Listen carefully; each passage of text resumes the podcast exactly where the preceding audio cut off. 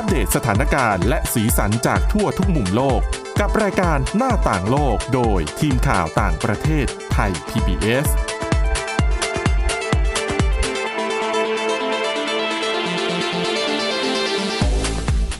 สวัสดีค่ะคุณผู้ฟังต้อนรับเข้าสู่รายการหน้าต่างโลกค่ะ วันนี้นะคะ เรามีเรื่องราวที่น่าสนใจเช่นเคยค่ะ จะเป็นเรื่องเทคโนโลยีนะคะ เกี่ยวกับการ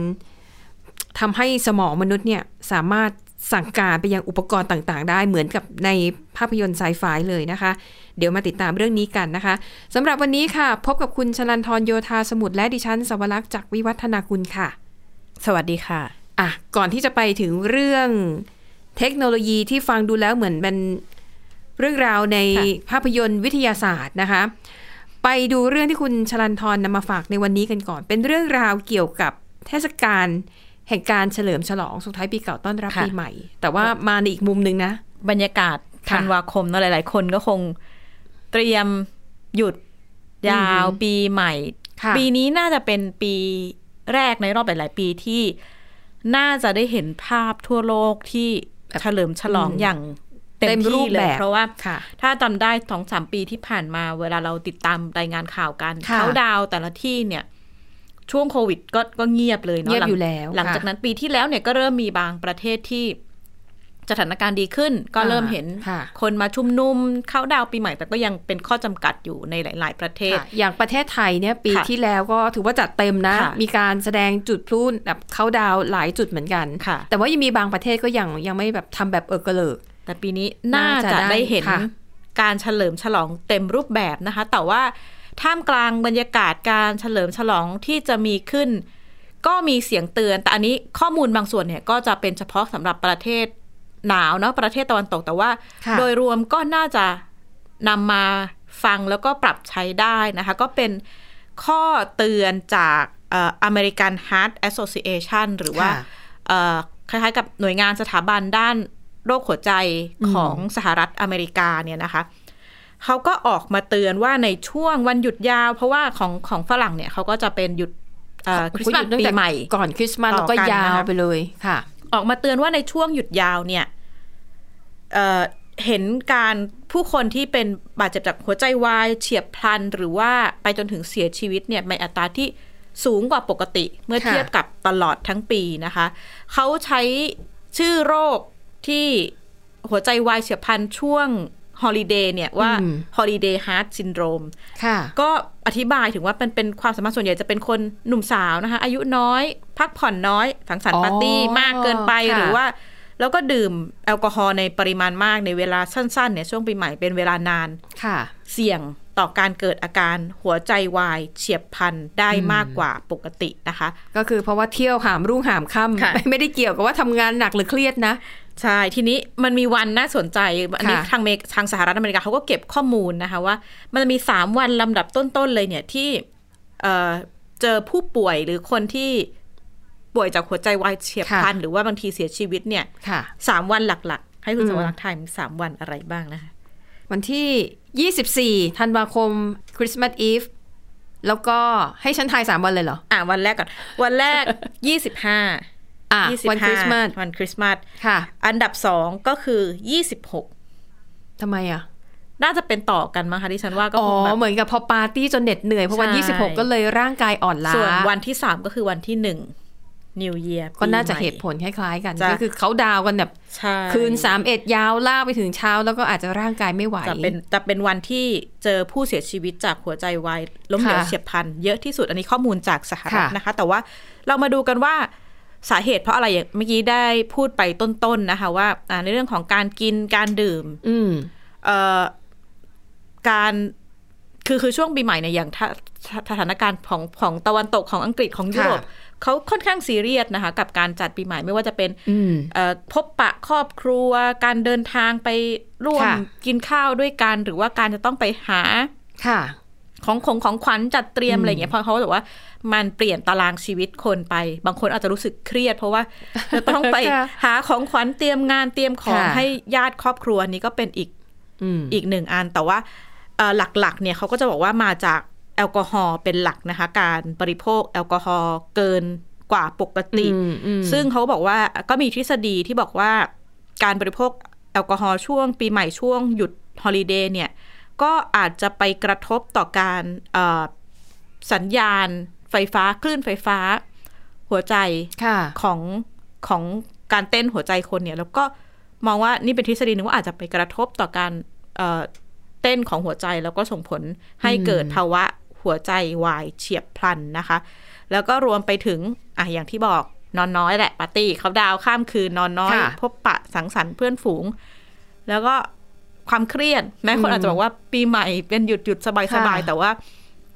บางคนก็มีอาการเครียดนะคะ อาจจะหลายอย่างไม่ว่าจะเป็นเรื่องอะต้องหาของขวัญมีอ่าบางคนข้อเป็นข้อเงินจำกัดเป็นแม่งานต่ๆอ่ใช่ไหมอาจจะอยากจัดงานให้ออกมาค่ะดีไหนจะต้องนัดเพื่อนเตรียมข้าวเตรียมของจองห้องดูเรื่องอาหารจัดเลี้ยงใช่ก็เลย กลายเป็นเครียดไปเลย แล้วก็มีแนวโน้มว่าจะไม่ได้ไม่ได้ ดูแลร่างกายตัวเองไม่ได้รับฟังเสียงว่าเฮ้ยตอนนี้ร่างกายเหนื่อยค่ะล้าแล้วอะไรเงี้ยอืมแล้วก็อะไม่เป็นไรเนี่ยปีใหม่เป็นบรรยากาศฉลองนะคะไม่ไม่ได้ดูสัญญาณเตือนของร่างกายเพียงค่ะพอ รวมไปถึงว่าเออก็มองว่าเดี๋ยวเอาไว้ก่อนนะถ้าเกิดมันจะมีอาการเหนื่อยล้าต่าง ๆ แต่ว่าเอ้ยปีใหม่แล้วหยุดหมอหยุดไว้ก่อนค่ะเดี๋ยวหลังปีใหม่อืมค่อยไปหาหมอก็ละเลยค่ะสัญญาณเตือนต่างๆ ของร่างกายนะคะ แล้วก็อีกข้อนี้อาจจะเป็นเฉพาะสำหรับ ซีกโลกที่อากาศหนาวหน่อย ก็บอกว่าอากาศเย็นก็อาจจะมีส่วนทำค่ะให้เกิดอาการเต้นหัวใจผิดปกติต่างๆนะคะ เขาบอกว่าที่น่าสนใจก็คือคนที่เกิดอาการภาวะหัวใจเฉียบพลันเนี่ยล้มเหลวเฉียบพลันเนี่ยส่วนใหญ่เป็นคนที่อยู่นอกโรงพยาบาล คือไม่ค่ะใช่ผู้ป่วยที่แบบรักษาตัวแล้ว ก็เป็นคนทั่ว ๆ ไปนะคะที่ที่เป็นความเสี่ยงเยอะกว่า ค่ะ แล้วก็ถามว่ากลุ่มไหนบ้าง ที่จะเสี่ยงเมื่อกี้ว่าอะคนหนุ่มสาวส่วนหนึ่งอีกคนหนึ่งก็ยิ่งอายุมากเท่าไหร่ก็ยิ่งเสี่ยงเขาบอกว่าสมมติว่าถ้าแปดสิบขึ้นเนี่ย ค่ะ มีแนวโน้มว่าจะเกิดภาวะหัวใจเนี่ยมากกว่าสิบเปอร์เซ็นสิบเปอร์เซ็นของคนปกติเลยทีเดียวนะคะค่ะ แล้วก็จะดูแลป้องกันรักษาตัวเองยังไงนะคะ American Heart Association ก็มีทิปส์ต่างๆ ในการดูแลป้องกันไม่ให้ เราเป็นหนึ่งในค่ะผู้มีภาวะหัวใจล้มเหลว หรือเกิดอาการหัวใจล้มเหลวเสียบพลันในช่วงปีใหม่ที่จริงควรจะเป็นช่วงเฉลิมฉลองนะคะ ก็ค่ะให้ติดตามดูอาการของตัวเองอย่างใกล้ชิดนะคะ ก็คือแต่ละคนเนี่ยอาจจะมีอาการเตือนในเรื่องของโรคหัวใจเนี่ยต่างกัน แล้วก็ให้ติดตามดูอาการของตัวเองใกล้ชิด ถ้ามีอะไรก็โทรไป สายด่วนโรงพยาบาลต่าง ๆ นะคะค่ะแล้วเขาก็เตือนว่าเนี่ยถ้ายิ่งถ้าถ้ารู้ว่ามีอาการผิดปกติอืมไปพบแพทย์พบหมอเร็วเท่าไหร่ก็ยิ่งดีสำหรับค่ะกรณีของอาการโรคหัวใจนะคะ แล้วก็ให้เฉลิมฉลองอย่างพอประมาณค่ะอย่า อย่าสมมุติว่า โอ้ยนี่หักมันโหมเกินไป ตลอดสองปีที่ผ่านมาโควิดค่ะ19 เอาละปีนี้ฉันจะเต็มที่ก็อืมอย่าหักโหมไปมันค่ะชีวิตเราก็ยังต้อง เดินต่อไปหลังปีอ่าใหม่นะคะ ก็เก็บให้ชีวิตแต่ไว้ฉลองในปีใหม่อีกหลายใช่ๆปีหลังจากนี้ ก็ให้แต่พอประมาณให้ค่ะให้กินอย่างเขาเรียกว่า smart eating เพราะว่าแน่นอนแหละ ปีใหม่นอกจากแอลกอฮอล์ของกินต่างๆ ก็เค็มบ้าง หวานมันหวานยิ่งฝรั่งเนาะทอดเทิดค่ะอะไรโอ้โห turkey ต่างๆเขาก็อะให้ให้กินอย่าง smart eating กินอย่างเหมาะสมกินอย่างสุขภาพดีนะคะ แล้วก็ให้มีเวลาว่างให้กับตัวเองหมายถึงว่าป ล่อยใจสบายใจทำจิตใจให้สงบต่าง ๆ เนาะค่ะเอ่ออย่าลืมที่จะเคลื่อนไหวออกกำลังกายก็ค่ะบอกว่าอย่างปีใหม่ทุกคนก็อ่าไปเฉลิมฉลองก็ละทิ้งออกกำลังกายอะไรกันไปบ้างนี่ก็เป็นอีกหนึ่งสาเหตุที่อืมอาจจะทำให้ร่างกายไม่ค่ะแข็งแรงนะคะ แล้วก็อันสุดท้าย American Heart Association ก็บอกว่า ถ้าต้องมียามีอะไรเนี่ย ที่เกี่ยวข้องกับการดูแลสุขภาพ อย่าละเลยค่ะ ไม่ใช่ปีใหม่อาจเฉลิมฉลองลืมนะคะ ก็อืมให้กินเตือนตัวเองให้ดูแลร่างกายตัวเองอย่างต่อเนื่อง อันนี้ก็ค่ะเป็นเรื่องหนึ่งเรื่องฝากเกี่ยวกับเอาไว้ holiday heart syndrome นะคะที่ค่ะจะเกิดขึ้นในช่วงของเนี่ยแหละ ปีใหม่เฉลิมฉลองเยอะๆ คนก็ลืมอืมที่จะดูแลตัวเองค่ะอะแต่ดิฉันว่าจริงๆ แล้วไม่ใช่แค่ช่วงปีใหม่นะค่ะเพราะว่าสำหรับคนบางกลุ่มเนี่ย คือเรียกว่าเที่ยวกันเป็นอาจินอยู่แล้วค่ะ ยิ่งถ้าเป็นคืนวันศุกร์วันเสาร์เนี่ยบางทีไม่ได้เที่ยวที่เดียวนะค่ะไปต่อ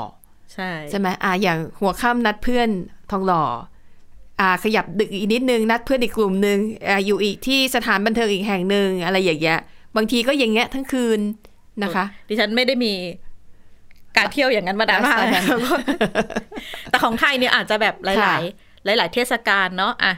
ลอยกระทงโอ้คนไทยนี่ก็ต้องแบบฉลองหมดคยไว้ก่อนทุกเทศกาลใช่ค่ะ แล้วก็อีกหนึ่ง หนึ่งโรคละกันที่ค่ะที่ทางการแพทย์เขาก็ออกมาเตือนนอกจากว่า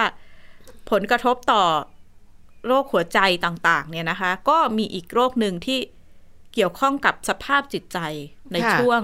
เฉลิมฉลองปีใหม่คือหลายๆคนอย่างที่บอกว่าอืมเอ้ยทำไมถึงมาพูดคุยในเรื่องของเรื่องความเครียดวิตกกังวล depression ต่าง ๆ เพราะว่าค่ะหลายๆคนก็มองว่าวันหยุดเนี่ยเทศกาลทุกคนมาพบพบปะเจอกันเป็นเรื่องของ ความยินดี แต่ว่าบางส่วนนะคะ ก็พบว่าทำให้เกิดอาการเครียดสะสมหรือว่าอาการที่เกี่ยวข้องกับสุขภาพจิตเนี่ยค่ะหนักขึ้นโดยเฉพาะสำหรับคนบางกลุ่มนะคะ อันนี้ก็เป็นการศึกษาที่สหรัฐอเมริกาอีกแล้วนะคะ เป็นเรื่องของ National Alliance on Mental Health เขาก็บอกว่าอาการ เครียดอาการหดหู่ซึมเศร้าในช่วงหยุดฮอลิเดย์เนี่ยค่ะเอ่อก็จะเชมีพบมากขึ้นแล้วก็โดยเฉพาะอย่างยิ่งนะคะ ในกลุ่มที่มีความเครียดมีเรื่องของสภาพจิตใจอยู่แล้วเนี่ย64%ของคนที่มีอาการทางด้านจิตใจอยู่แล้วจะยิ่งค่ะพบอาการที่เรียกว่า holiday blues อืมมากขึ้นกว่ากลุ่มอื่น ๆ ถ้าเทียบกันเนาะค่ะแต่ว่าสาเหตุ เพราะอะไรนะคะ ก็คืออาการเครียดวิตกกังวลหดหู่ช่วงปีใหม่เนี่ยเขาก็เรียกว่า holiday blues เนาะสาเหตุก็คล้ายๆเรื่อง heart attack เมื่อกี้ก็คือ นอนไม่พออืมเออดื่มมากเกินไปเนาะเอ่อความเครียดหลายๆอย่าง ไม่ว่าจะเป็นการเงิน เพราะว่าอย่างอย่างที่เล่าเมื่อกี้ก็คือ เวลาต่างชาติเอ่อยุโรปสหรัฐในยเวลาเขาให้ของขวัญปีใหม่เขาก็จริงจังเขาก็จะค่ะซื้อ ก็บางคนก็รู้สึกว่า มีความตึงเครียดทางด้านการเงิน อาจจะต้องไปหาของขวัญให้ญาติโยมต่างค่ะๆรวมไปถึงบางคนก็จะรู้สึกโดดเดี่ยวแยกตัวนะคะ เพราะว่าอาจจะไม่ได้ไปฉลองเออวันหยุดกับเพื่อนกับครอบครัว อาจจะต้องแยกตัวอยู่คนเดียว นี่ก็มีส่วนทำให้เกิดอาการเครียดซึมเศร้า แล้วก็อีกอันหนึ่งน่าสนใจก็คือ ไม่สามารถ ทำได้ตามความคาดหวังอืมที่ตัวเองมองไว้เนาะไม่ว่าค่ะจะเป็นเรื่องว่าแบบ คาดหวังว่า เอ้ย การจัดคริสต์มาสปีใหม่เฮ้ยมันต้อง perfect เลยแบบเนี้ยสภาพค่ะที่แบบแต่ว่าอะไม่ได้เป็นตามหวังหรือว่าชีวิตเป้าหมายปลายปีตัวเองไม่ได้เป็นตามหวังก็เพิ่มความเครียดนะคะ แล้วเขาก็ให้จับตาดูเอ่อสัญญาณที่เรียกว่า holiday depression หรือว่าความซึมเศร้าในช่วงวันหยุดยาวต่าง ๆ เนี่ย ไม่ว่าจะเป็นเอ่อ การอยากอาหารที่เปลี่ยนไปอย่างค่ะทันทีทันใดหรือว่าน้ำหนักเปลี่ยนไปนะคะเอ่อการนอนรูปแบบการนอนที่เปลี่ยนอาจจะนอนไม่หลับอืมปกตินอนหลับอาจจะนอนไม่หลับถึงดึกดื่นเที่ยงคืน เปลี่ยนมาเป็นนอนเช้ากลางวันนี่ก็ให้ให้ให้ค่ะจับตาดูเอ่อรูปแบบการนอนที่เปลี่ยนไปไว้ แล้วก็อาการหงุดหงิดง่าย ซึมเศร้านะคะ ให้สังเกตตัวเองแล้วก็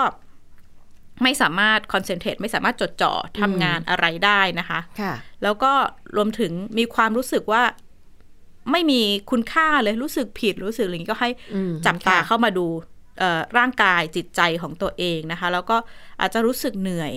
ง่ายกว่าปกติค่ะทำอะไรยังไม่ได้ทำอะไรเลยเอาตื่นมารู้สึกเหนื่อยหรือว่าอ่าความรู้สึกเครียดกังวล วิตกกังวลนะคะ แล้วก็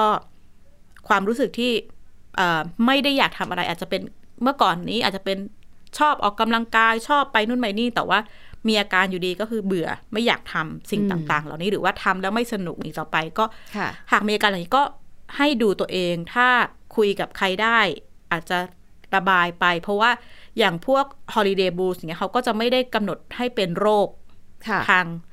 จิตเวชหรือทางที่หมอต้องรักษาให้ยาอย่างจริงจังแต่ว่าถ้าอาการมันรุนแรงขึ้นก็อืมแนะนำให้ไป พบหรือพูดคุยกับแพทย์ที่ค่ะดูแลทางด้านนี้ค่ะ นี่ก็เป็นสองโรคสองอาการสำคัญที่อืมอาจจะต้องดูแลตัวเองกันหน่อยเนาะในช่วงการค่ะเฉลิมฉลอง ช่วงคริสต์มาสปีใหม่ที่กำลังจะมาถึงค่ะ ค่ะ อันนั้นก็เป็นข้อมูลมาเล่าฝากกันไว้นะคะเผื่อประสบพบเจอกับตัวเองหรืออาจจะคนค่ะรอบรอบตัวมีค่ะอาการในลักษณะนี้ก็จะได้ดูแลกันได้นะคะอะมาถึงเรื่องของเทคโนโลยีที่ดิฉันเกรินเอาไว้นะคะ แนวคิดนี้มาจากอีลอนมัสอีกแล้วนะคะค่ะคือชื่อนี้รับประกันเลยว่าแนวคิดต้องล้ำค่ะนะคะ แนวคิดเอ่อที่จะนำมาเล่าให้ฟังในวันนี้นะคะ จริงๆก็ไม่ใหม่นะ เพราะว่าเขาเริ่มเริ่มคิดเริ่มเดินหน้าพัฒนามาประมาณ 2 ปีแล้วค่ะแต่ว่าที่หยิบยกมาพูดถึงในวันนี้เนี่ยก็เพราะว่าเมื่อสัปดาห์ที่แล้วค่ะอีลอนมัสเนี่ยออกมาประกาศว่าเอ่อบริษัทของเขาเนี่ยชื่อว่าบริษัท Neuralink นะคะที่ค่ะพัฒนาอุปกรณ์เชื่อมต่อสมองกับอุปกรณ์อื่น ๆ อย่างคอมพิวเตอร์หรือว่าแท็บเล็ตอะไรอย่างเงี้ยนะคะค่ะจะทำการทดสอบในมนุษย์ครั้งแรกอืมของบริษัทของอีลอนมัสนะ ในอีก 6 เดือนข้างหน้านะคะ แต่ว่าก็ไม่รู้ว่าจะเกิดขึ้นจริงหรือเปล่าค่ะเพราะมีนักข่าวเหมือนกันก็สอบถามข้อมูลไปยังสำนักงานอาหารและยาของสหรัฐ หรือ FDA ซึ่งค่ะ มีหน้าที่ในการอนุมัติการทดสอบในมนุษย์เนี่ยนะคะ ก็ยังไม่มีความคืบหน้าอืมแล้วก็ที่ผ่านมามัสก็เคยตั้งกรอบเวลาประมาณเนี้ยหลายครั้งแล้วค่ะอย่างตอนปี 2019 ก็เคยบอกเนี่ยเดี๋ยวปีหน้า เดี๋ยวจะเริ่มทดสอบ ก็นี่ผ่านไปปี 2022อืมก็ไม่เกิดขึ้นนะคะ ดังนั้นก็ต้องติดตามกันต่อไปว่าทีมงานของอีลอน มัสเนี่ยจะสามารถผลักดันให้มีการทดสอบในมนุษย์ได้หรือยังค่ะซึ่งจริง ๆ มันมีบริษัทอื่น ที่ทำการพัฒนาเทคโนโลยีในลักษณะเดียวกัน แล้วเขาได้รับอนุญาตอืมเดินหน้าทดสอบในมนุษย์ไปแล้วเป็นปีแล้วนะคะค่ะแต่ว่าเดี๋ยววันนี้มาเล่าในส่วนของอีลอนมัสก่อนว่า เทคโนโลยีของเขาเนี่ยทำงานยังไงค่ะเป้าหมายหลักๆก็คือว่ามัสเนี่ยอยากจะให้คนที่เป็นอัมพาตอืมสามารถเคลื่อนไหวร่างกายได้อีกครั้ง ค่ะ นะคะ รวมถึง คนที่อาจจะมีปัญหาเรื่องสมอง เช่นคนที่เป็นสโตรกแล้วเซลล์สมองได้รับความเสียหาย ไม่สามารถเคลื่อนไหวได้ หรืออาจจะสื่อสารไม่ได้ค่ะพูดไม่ได้อะไรอย่างเงี้ยนะแต่ว่าสมองเขาเนี่ยยังยังเป็นปกติอยู่ เทคโนโลยีเหล่านี้แหละค่ะ ถ้ามันสำเร็จเนี่ยค่ะมันจะช่วยให้คนเหล่านี้สามารถ อาจจะเคลื่อนไหวร่างกายด้วยตัวเองได้ หรืออาจหรืออาจจะสื่อสาร เช่น สามารถ พิมพ์ข้อความในโทรศัพท์มือถือออนอย่างสมมติถ้าดิฉันแบบป่วยขึ้นมาค่ะ ดิฉันก็สามารถใช้เทคโนโลยีตัวเนี้ย สื่อสารข้อมูลกับคุณชลันทรได้ว่า เดี๋ยววันนี้เรานัดอัดรายการกันนะเวลานัดเวลา แต่เป็นการสื่อสารผ่านอีเมล หรือผ่านข้อความ อะไรอย่างเงี้หยมายถึงว่าคิดปุ๊บแล้วไปพิมพ์อย่างเงี้ยเหรอคะ ใช่แล้วอืม iPhone ก็จะพิมพ์ให้ค่ะโดยที่ดิฉันไม่ต้องใช้ไม่ต้องใช้มือไปสัมผัสกับ iPhone ค่ะเลย เพียงแค่สมองนึกค่ะแล้วเครื่อง หรืออุปกรณ์ต่างๆ มันก็จะทำงานให้นะคะ ฟังดูน่าเหลือเชื่อเนาะก็น่ากลัวหน่อยๆด้วยนะน่ากลัวหน่อยๆด้วยคิดว่าค่ะ มันก็มีสองมุมไง เป็นประโยชน์กับมนุษย์อ่าแต่ในขณะเดียวกันมันก็อาจจะมีโทษที่ตามค่ะมาอะไปดูในแง่มุมที่เป็นประโยชน์ก่อนก็คือ ถามว่ามันจะเกิดขึ้นได้ยังไง เริ่มต้นจากหลักการทำงานของมนุษย์ก่อนค่ะร่างกายมนุษย์เนี่ย การที่เราจะลงมือทำอะไรสักอย่าง เช่น จะหยิบช้อนไปตักอะค่ะตักข้าวกินเนี่ย มันเริ่มจากสมอง สมองจะต้องสั่งการว่า ให้มือเอื้อมไปหยิบช้อน แล้วก็ตักข้าวเข้าปาก พอสมองมีคำสั่งไปปุ๊บ ระบบประสาททั่วร่างกายค่ะค่ะมันจะคุยกัน มันจะมีการสื่อสารกัน แล้วมันจะทำให้เกิดไฟฟ้าอืมนะคะ ซึ่งอีลอนมัสเนี่ยเขาก็เลยคิดให้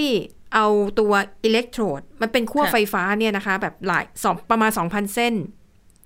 แล้วก็พัฒนาพัฒนาออกมาเป็นเป็นชิปอืมชิปเนี่ยจะฝังอยู่ในสมองค่ะ นะคะ พอระบบประสาทในร่างกายมันทำงานมันคุยกันเนี่ย ชิปอิเล็กโทรดที่อยู่ในสมองมันจะเก็บข้อมูลทุกอย่างค่ะแล้วมันเอาไปประมวลผล แล้วแปลงออกมาเป็นอัลกอริทึมเพื่อให้คอมพิวเตอร์ หรือว่า iPad หรืออุปกรณ์อะไรต่างๆ ที่ดิฉันต้องการใช้งานค่ะอ่านคำสั่งเดียวจากเดียวกันได้จากสมองอืมนะคะ คือไอชิปตัวนี้แหละนะคะที่เป็นปัจจัยสำคัญ เทคโนโลยีนี้นะคะของมัสก์เนี่ยเขาเรียกว่า brain chip interface ค่ะพูดง่ายๆก็คือมันเป็นเครื่องแปลงสัญญาณจากสมอง ส่งคำสั่งไปยังคอมพิวเตอร์ ก็คือให้สมองสั่งการแล้วคอมพิวเตอร์ทำงานได้ทันทีอืมนะคะ ในลักษณะนั้น ซึ่งที่ผ่านมาเนี่ย ในส่วนของมัสก์เนี่ยนะคะ ทดสอบไปแล้วกับลิง ค่ะ แล้วผลออกมาดีมาก อืม เขาจะฝึกให้ลิงเนี่ยเล่นเกม โดยจะใช้จอยสติ๊กบังคับก่อนค่ะลิงมันก็จะกดแบบขึ้นขึ้นลงลงใช่ไหมพอฝึกลิงใช้จอยสติ๊กไปแล้วเนี่ย ให้ลองเล่นเกมต่อไป แต่เกมเนี้ยจะเป็นเกมคล้าย ๆ กัน คือต้องคอยเลื่อนแผ่นไม้แล้วมันจะมีลูกคล้ายๆลูกปิงปองมันจะเด้งไปเด้งมาเด้งไปเด้งมา แล้วมันจะมีแผ่นไม้ที่เราต้องคอยเลื่อนแผ่นไม้อะค่ะให้มันไปกระทบกับไอ้ลูกกลมๆเพื่อไม่ให้ลูกกลมมันตกหายไปจากจอค่ะลิงเล่นเกมนี้อืม แต่ไม่ใช้จอยสติ๊กอืมแต่ใช้สมองอะสั่งค่ะการให้ตัวแถบเนี่ย มันเลื่อนไปเลื่อนมา แล้วจะบอกว่าลิงเล่นเก่งมากอืมเล่นเก่งกว่าที่ฉันอีกอืมคือมันสามารถเลี้ยงให้ลูกค่ะบอลไม่ตกอะได้นานหลายนาทีเลยนะคะอืมเนี่ยแสดงให้เห็นว่าสมองมันสั่งการอุปกรณ์ต่างค่ะๆทำได้จริง เพียงแต่ในบริษัทของมัสก์เนี่ยเขายังไม่ได้ทดสอบในมนุษย์ค่ะทีนี้เราไปดูอีกบริษัทหนึ่ง ที่ทดสอบในมนุษย์ไปแล้ว ชื่อบริษัท Synchron อืมอยู่ในอเมริกาเหมือนกัน เขาทดสอบกับผู้ป่วยผู้ชายที่เป็นอัมพาตค่ะสองคนอายุเยอะแล้ว แล้วปรากฏว่า สามารถพิมพ์ข้อความใน Twitter ได้ แต่แต่ตอนที่ทดสอบตอนนั้นเนี่ยเขาใช้ในคอมพิวเตอร์นะคะค่ะก็คือสมองสั่งว่าอ่าอะเปิด Twitter พิมพ์ข้อความ ก็พิมพ์ตามนั้นไม่ต้องพูดค่ะ แค่สมองคิด แล้วมันทำได้จริง ๆนะคะอันนี้คือเป็นการทดสอบเบื้องต้นที่ช่วยให้คนที่มีปัญหาเรื่องระบบประสาทอะไรอย่างเงี้ยสามารถค่ะสามารถสื่อสารกับคนอื่น ๆ ได้ แม้ว่าจะเป็นการสื่อสารผ่านข้อความก็เถอะ แต่ว่ามันถือเป็นจุดเริ่มต้นที่น่าสนใจนะคะ แต่ว่ามันก็ยังไปไม่ถึงว่าการฟื้นฟูกล้ามเนื้อของของคนที่เป็นอัมพาตค่ะเนี่ยนะคะ ว่ามันจะทำได้ยังไง อันเนี้ยน่าสนใจมากต้องติดตามกันต่อไป ถือว่าเป็นความหวังค่ะครั้งแต่ใหม่คุณสุรักษ์ดิฉันกำลังนึกว่า ถ้าเกิดเรานึกว่า เดี๋ยวเราจะแบบว่าคนเนี้ยเรานึกในจิตใจ แล้วเราแบบเอ้ยไม่ได้ตั้งใจอ้าวพิมพ์ไปพิมพ์แล้ไปวแล้วอะไรอย่างนี้นะคะ โอ้น่าจะวุ่นวายพอค่ะสมควรค่ะ แต่อย่างที่บอกหลายคนเห็นข่าวนี้ เหมือนคุณชลันทรเลยค่ะกลัว ถามว่ากลัวอะไรอะถามก่อน คือมันออกได้เนี่ยสมมติฝังอยู่ใช่ไหมดิฉันก็มองว่ามันต้องเข้าได้อะอ๋อ เพราะฉะนั้นมันมันมัน มันจะเข้ามารบกวนสมองสมอง หรืออาจจะสั่งเราให้ได้เราในกลายระดับเป็นหนึ่งแล้วเกิดถ้าดิฉันก็มองแบบค่ะ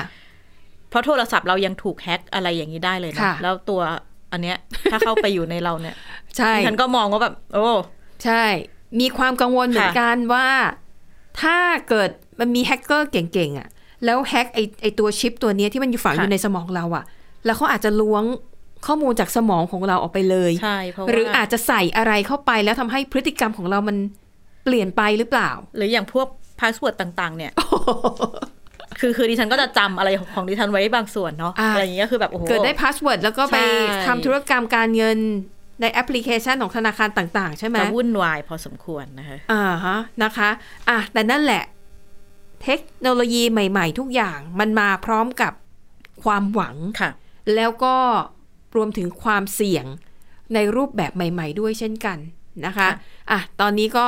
เอาใจช่วยนะ ขอให้มัสเนี่ยทำสำเร็จเพราะรายงานข่าวบอกว่ามัสเนี่ยโมโหทีมงานมากนะคะ ว่าทำไมทำงานแบบช้า เพราะว่าคู่แข่งอย่างซิงทรอนเนี่ยได้รับการอนุมัติให้ทดสอบในมนุษย์ไปแล้วอะค่ะทำไมของบริษัทของมัสเนี่ยมันยังถึงไม่ได้รับอนุมัติสักทีนะคะอะแต่ก็รอดูว่าการตั้งกรอบเวลาล่าสุด 6 เดือนของมัสเนี่ยค่ะ มันจะเกิดขึ้นจริงหรือไม่ หรือก็ต้องเลื่อนออกไปเรื่อยๆนะคะ อะนี่ก็เป็นวิทยาการล้ำสมัยที่น่าสนใจเลยเอามาเล่าให้ฟังกัน เราเคยเห็นแต่ในภาพยนตร์เนาะค่ะแล้วก็มีภาพยนตร์หลายเรื่องด้วยนะเขาบอกว่า ถ้าคนฟังแล้วแบบไม่เข้าใจนึกไม่ออกอะยกตัวอย่างภาพยนตร์เรื่อง Matrix อืมที่ตัวพระเอกเนี่ย ไม่เป็นอะไรเลยค่ะ แล้วจู่ๆเนี่ยพอตอนที่จะต้องไปต่อสู้กับฝ่ายฝ่ายตัวผู้ร้ายอะ่ะ ก็ดาวน์โหลดว่าอ้าวดาวน์โหลดวิชากังฟูอืมดาวน์โหลดวิชาการใช้มีดดาบค่ะแค่ดาวน์โหลดเท่านั้นอะแล้วก็พระเอกก็เก่งขึ้นมาเลย บอก มันหลักการมันคล้าย ๆ กันอืมมันคล้าย ๆ กันค่ะแต่เปรียบเทียบกับภาพยนตร์จะได้เผื่อคุณผู้ฟังจะได้เห็นภาพที่มันชัดเจนมากขึ้นค่ะอะ และทั้งหมดนี้ค่ะคือเรื่องราวในรายการหน้าต่างโลกขอบคุณสำหรับการติดตาม วันนี้หมดเวลาแล้วนะคะ กลับมาพบกับพวกเราได้ใหม่ในตอนหน้า วันนี้ลาไปก่อน สวัสดีค่ะ สวัสดีค่ะ Thai PBS podcast. View the world via the voice.